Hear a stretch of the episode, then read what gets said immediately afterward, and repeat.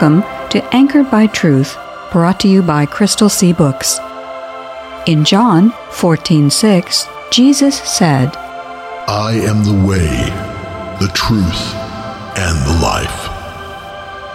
Our goal is to encourage everyone to grow in the Christian faith by anchoring themselves to the secure truth found in the inspired, inerrant, and infallible Word of God.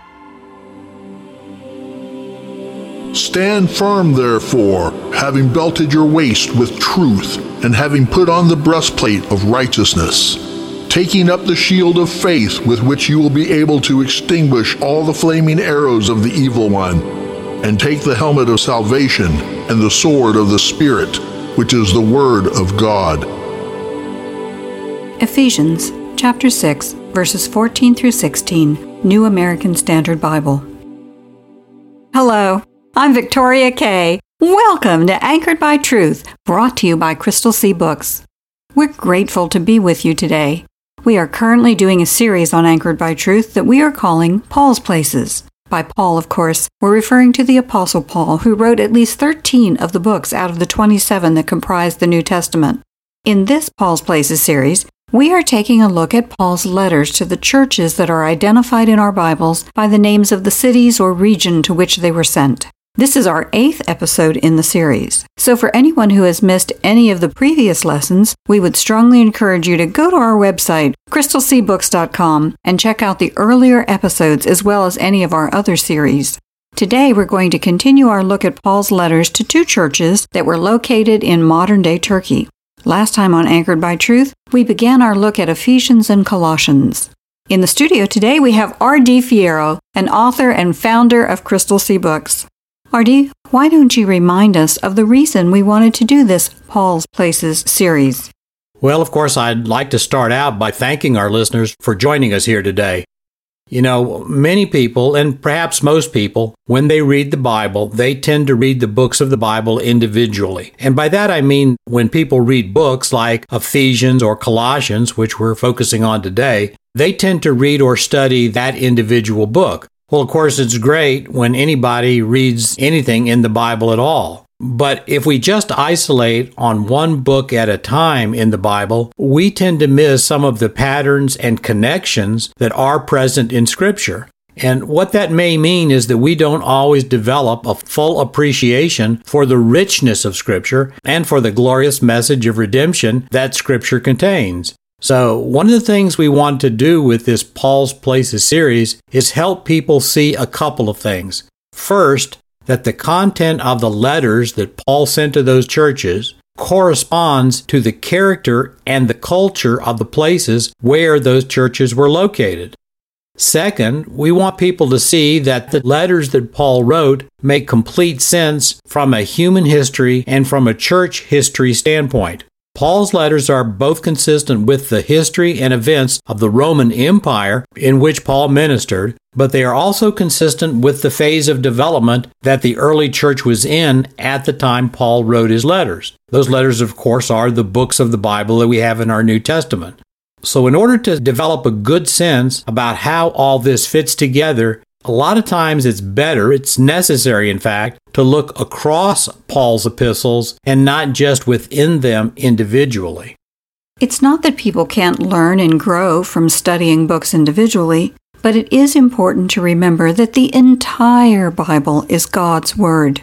And long before video games put Easter eggs in the games to reward especially diligent gamers, God put treasures in His Word that are only now seen by diligent students of the Bible. Now, we want to make it clear we are not talking about some sort of secret wisdom that some spiritual traditions focus on. We are not saying that there is anything in the Bible that isn't available to everyone. To the contrary, we strongly believe God wrote the entire Bible for everyone. But as with anything, people who make the Bible a priority in their lives will derive things from studying it that casual readers will miss. Amen. And a simple explanation of that was one example that we mentioned last time. Both the letter to the Ephesians and the letter to the Colossians contained the name of Tychicus, it's a little bit odd name to our modern English speaking ears, but Tychicus was actually a common name in those days. Tychicus was one of Paul's traveling companions and ministry partners. Tychicus was probably the one who carried the letters to the churches in Ephesus and Colossae, but strictly speaking, it wasn't necessary for Paul to have sent the letters with Tychicus. If Paul had just wanted to accomplish the simple task of someone transporting the letters, he could have used a gentleman named Onesimus, who is mentioned in Colossians chapter 4 verse 9. Colossians chapter 4 verses 7 through 9 say quote, Tychicus is the dear friend who faithfully works and serves the Lord with us, and he will give you the news about me. I am sending him to cheer you up by telling you how we are getting along. Onesimus, the dear and faithful follower from your own group, is coming with him. The two of them will tell you everything that has happened here. Unquote. That's from the contemporary English version. Right. So if you read Colossians, you might wonder why Paul sent Tychicus and Onesimus to carry two letters. That doesn't seem to be too big a load. Certainly either one of them could have handled the task. But if you realize that the pair of them were also carrying another letter to Colossae, Tychicus' likely role becomes clearer. In addition to the letters to the Ephesians and the Colossians, the pair was also carrying a letter to Philemon. Philemon either lived in Colossae or the vicinity, and Onesimus had either been a servant or a slave of Philemon's. Paul wrote a letter to Philemon to essentially tell Philemon to be kind to Onesimus when he returned. Paul went out of his way to be as forceful as he could, given the delicacy of the situation. Well, why don't you read a section from Paul's letter to Philemon from verses 10 through 20? Philemon is only one chapter, so this is going to be an extract from the Amplified Bible's version of that section of the book of Philemon. Quote, I appeal to you for your own spiritual child Onesimus, whom I have fathered in the faith while a captive in these chains. Once he was useless to you, but now he is indeed useful to you as well as to me. I have sent him back to you in person, that is, like sending my very heart I would have chosen to keep him with me so that he might minister to me on your behalf during my imprisonment for the gospel. But I did not want to do anything without first getting your consent, so that your goodness would not be in effect by compulsion, but of your own free will. So if you consider me a partner, welcome and accept him as you would me. But if he has wronged you in any way or owes you anything, charge that to my account. I, Paul, write this with my own hand I will repay it in full, not to mention to you that you owe to me even your own self as well. Yes, brother, let me have some benefit and joy from you in the Lord. Refresh my heart in Christ. Unquote. So we can see from that section that Paul was intensely interested in seeing that Onesimus was well treated. And you think that it's possible that this is one of the reasons Paul sent the two of them together. I certainly think that that might have been part of what was in Paul's mind when he made his decision not just about writing these three letters Colossians, Ephesians, and Philemon, but also in deciding how to get them to their final destinations. Tychicus was, in effect, a senior member of Paul's ministry group. And so Tychicus's presence in Colossae would have added weight to Paul's request to Philemon that Philemon treat Onesimus kindly. At a minimum, Tychicus's presence would have made the trip from Rome, where Paul was imprisoned at the time, a lot more bearable for Onesimus. It would have been a journey of at least a few weeks for Onesimus and Tychicus to go from Rome to Colossae. And so if Onesimus had had to travel that distance by himself, well, that would have been a pretty rough journey for someone who had been a former servant or slave. This is a very simple example of how we can learn more about what was going on when we read various books of the Bible together than if we never looked at the total context of these various books. But it is also true that each epistle always contains evidence that Paul was fully aware of the individual cultural conditions of the churches to which he was writing. Can you give us an example of what you're thinking about right now? Sure. Let's take a look at some of what is mentioned in the letter to the Ephesians. The most famous architectural feature of the city of Ephesus in Paul's day was the temple of the Roman goddess Diana. Diana was the Roman equivalent of the Greek goddess Artemis. Both were often labeled the goddess of the hunt, although their sphere of control went beyond just hunting. They both were considered to have special influence over the countryside, vegetation, and wild animals, and interestingly enough, childbirth. In fact, the Temple of Diana in Ephesus was so magnificent and famous that it was labeled one of the seven wonders of the ancient world. So, the goddess Diana, needless to say, was especially important to the town, to the city of Ephesus in Paul's time. And that's consistent with what we know about the cultures of cities within the Roman Empire. Each city tended to have a god or goddess that was particularly important to them. In this series, we noted that Venus was especially worshipped in the Greek city of Corinth, and Athena or Minerva in the Greek city of Athens. The local god or goddess were thought to provide special protection to their city, and Diana's temple in the city of Ephesus was so magnificent that it was actually a tourist attraction. So the Temple of Diana brought a lot of visitors to Ephesus. So there was a very flourishing trade in Ephesus for making souvenirs that the tourists who came to Ephesus would then take home with them. And a lot of these souvenirs were made of silver. So there was a very dynamic and flourishing silver trade in addition to all the other business that was generated for the city of Ephesus out of the Temple of Diana. So, just like many major cities of today, the culture and economy of Ephesus were tied together. The temple and worship of Diana were so important in Ephesus that in Acts chapter 19 verses 23 through 41, we hear about a riot that occurred that was led by a silversmith named Demetrius during the time Paul was ministering in Ephesus. Demetrius was so concerned about how many people were being converted to Christianity by Paul's teaching that he was concerned the souvenir and silver trades were going to suffer. Yes, that riot was bad enough that shortly after it occurred, Paul left Ephesus, probably somewhat for his own safety and probably also for the safety of the church because he didn't want there to be continuing turmoil in Ephesus that affected the church just because of his presence there. But years later, when Paul wrote his letter, his epistle to the Ephesians, Paul could not help but hearken back to the fact that Ephesus, which was a worshiper of the temple Diana, all that in quotes, Paul could not help but contrast the difference in the relationship between Christ and his church with how the Ephesians viewed Diana. In Ephesians chapter 5 verse 29 Paul says, and I'm quoting, None of us hate our own bodies. We provide for them and take good care of them, just as Christ does for the church. End quote. That's from the contemporary English version. And the believers in Ephesus would have appreciated the contrast that Christ provides for his people rather than the people having to provide for the gods and goddesses, which was the common view in pagan culture. The non Christians in Ephesus saw themselves as being, and quoting, nurturers of Diana. And we know that from an inscription that was found in the city. Diana, in turn, is said to have made Ephesus, quote, the most glorious city in Asia.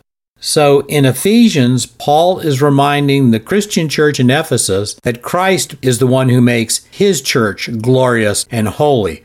So when you read Ephesians carefully, you see that Paul is drawing contrasts between how the pagans in Ephesus viewed the worship of Diana and their relationship with Diana, and in fact, the far better relationship that Christians have with Christ. Christ provides for his church, unlike the pagan worshippers who had to provide for their supposed goddess Diana. So, in effect, what Paul is saying to the Ephesian church you are not giving up anything by belonging to Christ instead of worshiping Diana like most of your neighbors. Christ does everything for you that your neighbors believe Diana does for them, and even more. Christ, in fact, provides you with every possible spiritual blessing. Ephesians chapter 1 verse 3 in the New International Version says, quote, Praise be to the God and Father of our Lord Jesus Christ, who has blessed us in the heavenly realms with every spiritual blessing in Christ. Unquote. Yes. And again, we have to remember that most of the churches, the overwhelming majority of the churches in Paul's day, they were relatively small by comparison to today. Most believers in those times met in house churches, individual gatherings of, say, 10, 20, 30, maybe 40 but certainly far smaller than the kind of church attendance that many of us are used to today. And of course, the churches in Paul's day were surrounded by a culture that was at best skeptical of Christianity and at worst openly hostile. Sounds kind of like today. Well, I, I hope we're not headed that way, but thankfully, if we are, we're not there quite yet. And I pray that the church of our day can become the witness that our culture needs to never get there. But at any rate, it would have been pretty easy for believers in Ephesus to think that they were missing out on something by worshiping Christ rather than being like most of their neighbors and worshiping Diana. At a minimum, the believers in Ephesus, they weren't probably attending the public feasts and festivals like their neighbors, because attending those feasts and festivals would have meant worshiping or celebrating the false gods and idols that were present throughout their culture. So, to us, the fact that Paul promises us spiritual blessings and that we will be made holy and glorious, well, that's good news to us. But to those early believers in Ephesus who were cut off from a lot of the common life of their neighbors, they didn't even have the Bible to turn to for comfort. The messages that Paul was bringing to them, well, that was literally food for their starving souls. And that's part of what we want listeners to understand through this Paul's Places series. In writing the epistles that are books of our New Testament, Paul wrote scripture, but first and foremost, he was pastoring his flock. He was trying to impart not only doctrinal and instructional information, but also comfort and encouragement. And he had to do so in a way that didn't set off automatic claims that his letters were seditious. People living within the Roman Empire were expected to pledge allegiance to the emperor. And in the first century, the Roman state had begun to practice a form of emperor worship. That was a relatively recent development in their history and was a change from the earlier days when Rome's government was more republican form of government. But under the first Caesars, the emperor came to be viewed in the way some of their conquered entities, such as Egypt or Persia, had viewed their royalty as gods on earth. So, not to be willing to profess Caesar as Lord, not just a civic leader, was tantamount to sedition. Yes, now, when you read Paul's letters, you can see that he is both bold but also careful. Paul is never reluctant to proclaim Christ as Lord and God.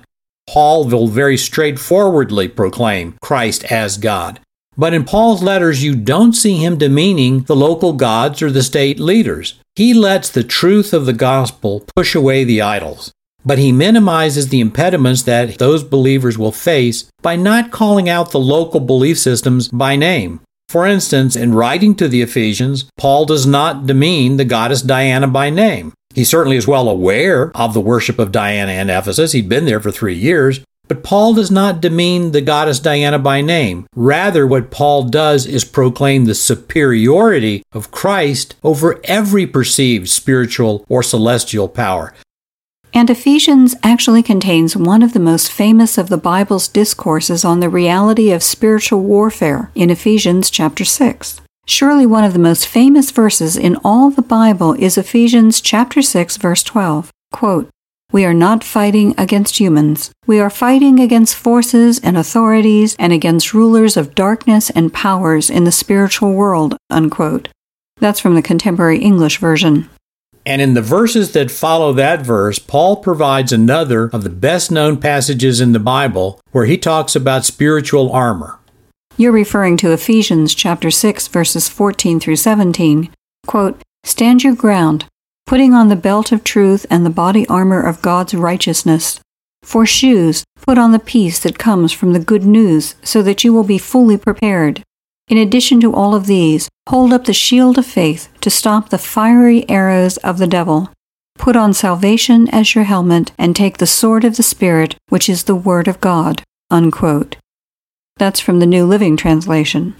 So let's take a closer look at one part of that section, the part that's translated in our Bibles as, and I'm quoting, the sword of the Spirit, which is the Word of God, end quote. The Greek word that Paul used, that is translated in our Bibles as sword, is Machaira.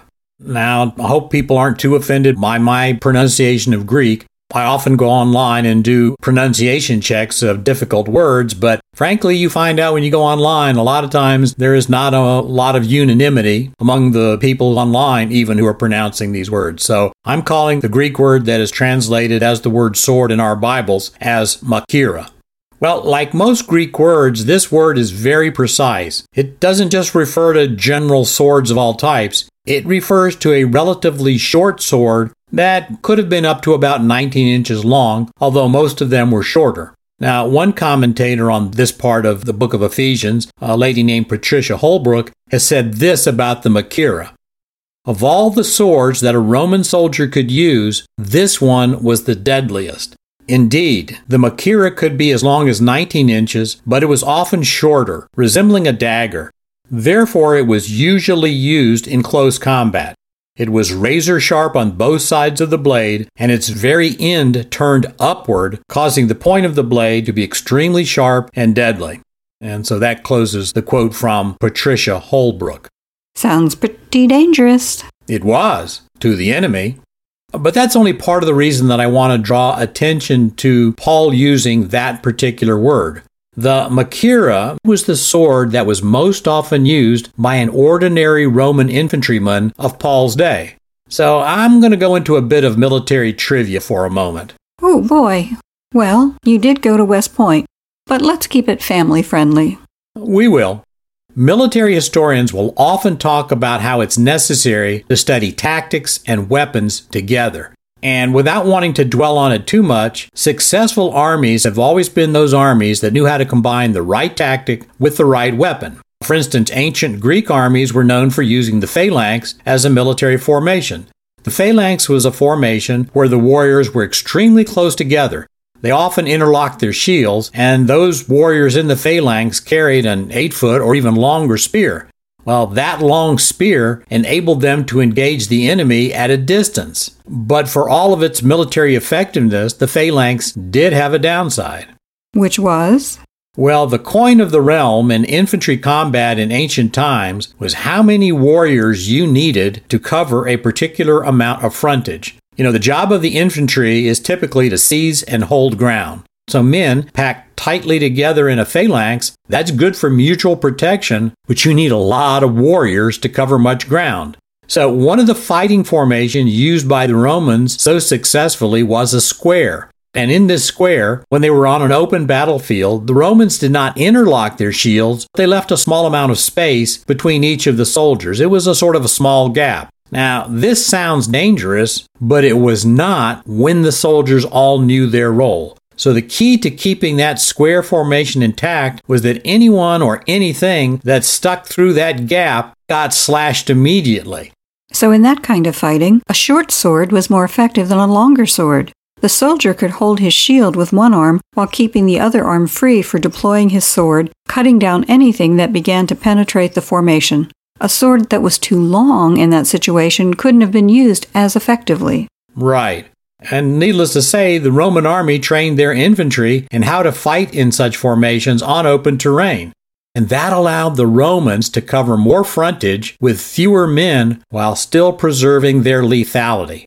The square was a very effective offensive formation, and was also very effective at defense when the various units maintained all the appropriate distances between the squares, so, for instance, the squares would allow archers or javelin throwers to go in front of the squares, launch their missiles, and then quickly move behind the infantry by retreating through the spaces that were open between the squares. Now, the Roman military training, discipline, and effectiveness was legendary, and that is one of the big reasons the Romans were so effective at building and maintaining their empire and this short sword, carried by the ordinary Roman soldier, was an important part of that system. I see what you're saying. The tactics and the weapon had to go together. But how does that fit in with the lessons we're learning from the letter to the Ephesians? In Ephesians chapter 6 verses 14 through 17, we have the apostle Paul doing what good writers routinely do. He was using a metaphor to teach important principles to his readers. So Paul used images that were common in his day images that would have been very familiar to his audience. Well, it is very easily confirmed that the images that Paul used to teach his readers are historically consistent with what we know about the time and place that the epistle to the Ephesians was written and read. Everyone in that day knew the common parts of an ordinary soldier's armor and armament. So the fact that Paul used the correct term to define the word that's translated as sword of the Spirit well, that not only imparted additional meaning to Paul's teaching, but it also helps us confirm the authenticity of the letter. What you're saying is that we see no anachronisms in Paul's letters to the churches. If Paul had said, Take up the musket of the Spirit, we would instantly be alerted that the letter wasn't genuine. Even if he had said the sarissa of the Spirit, we would have been alerted to a problem. The sarissa was the extremely long spear carried by Greek warriors, but it would not have been part of a Roman soldier's normal arms. In other words, we have confirmation that Paul was writing during a period when people were well familiar with how a Roman soldier was equipped for battle. Paul's metaphor would have made far less sense if he weren't writing in the first century AD and he wasn't writing to people who knew the Roman army well. In a way, these are small, incidental details. So small, you almost think they weren't important. But the point of noticing them is that they illustrate the main point of this Paul's Places series. The epistles Paul wrote to the churches are not, and do not read, as some critics assert, like myths or fairy tales. Instead, they are the straightforward letters of encouragement to readers who lived within the Roman Empire during the latter half of the first century AD, which of course was the period immediately following the life of Jesus on this earth. Exactly. When we realize that Paul was being accurate in such small details as correctly identifying the Roman soldier's normal sword, we can be sure that when Paul writes about the resurrection, the ascension, and the intervention of Christ, he's not being any less accurate about those supernatural things. The mundane information that Paul provides, without even a second thought as he's writing, confirms the reliability of the supernatural mysteries that Paul was conveying. You know, Christians live their entire lives in the here and now, but even in the here and now, we are already connected to a spiritual plane. We're connected to that spiritual plane by virtue of the indwelling Holy Spirit and by the intercession that Christ makes for us with the Father. Paul's letters to the various churches illustrate that connectivity between heaven and earth superbly. This reinforces the big point that we are making in this Paul's Places series the epistles. In the very first verse of the first book of the Bible, it connects heaven and earth. Properly read, every book after that reinforces the same connection. Paul could use the armor of an ordinary Roman soldier to accomplish an eternal purpose. We should do the same. Well, sounds like a great time to pray. Today, let's listen to a prayer for the restoration of the worship of the one true God to our communities and nation Prayer for restoration of the worship of the one true God. Lord of destiny, God of holiness, you ordained the fate of men and nations before the cornerstone of creation was laid. You are blameless in all your acts and commands, and therefore what you ordain must come to pass. Who among men can resist your will? What you sovereignly declare will happen. We rejoice that our hope rests in the power and mercy of an almighty God and not in lesser beings. Lord, you know far better than we the blight that has come upon this nation.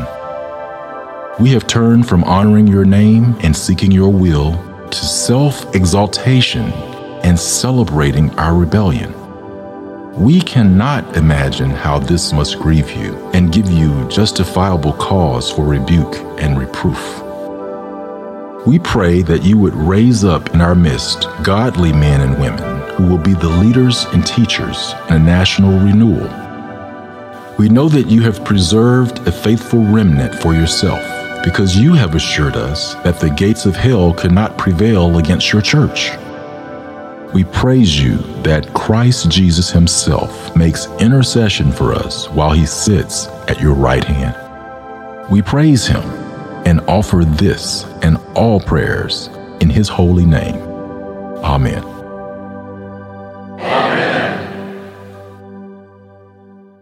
We hope you'll be with us next time, and we hope you'll take some time to encourage some friends to tune in also, or listen to the podcast version of this show.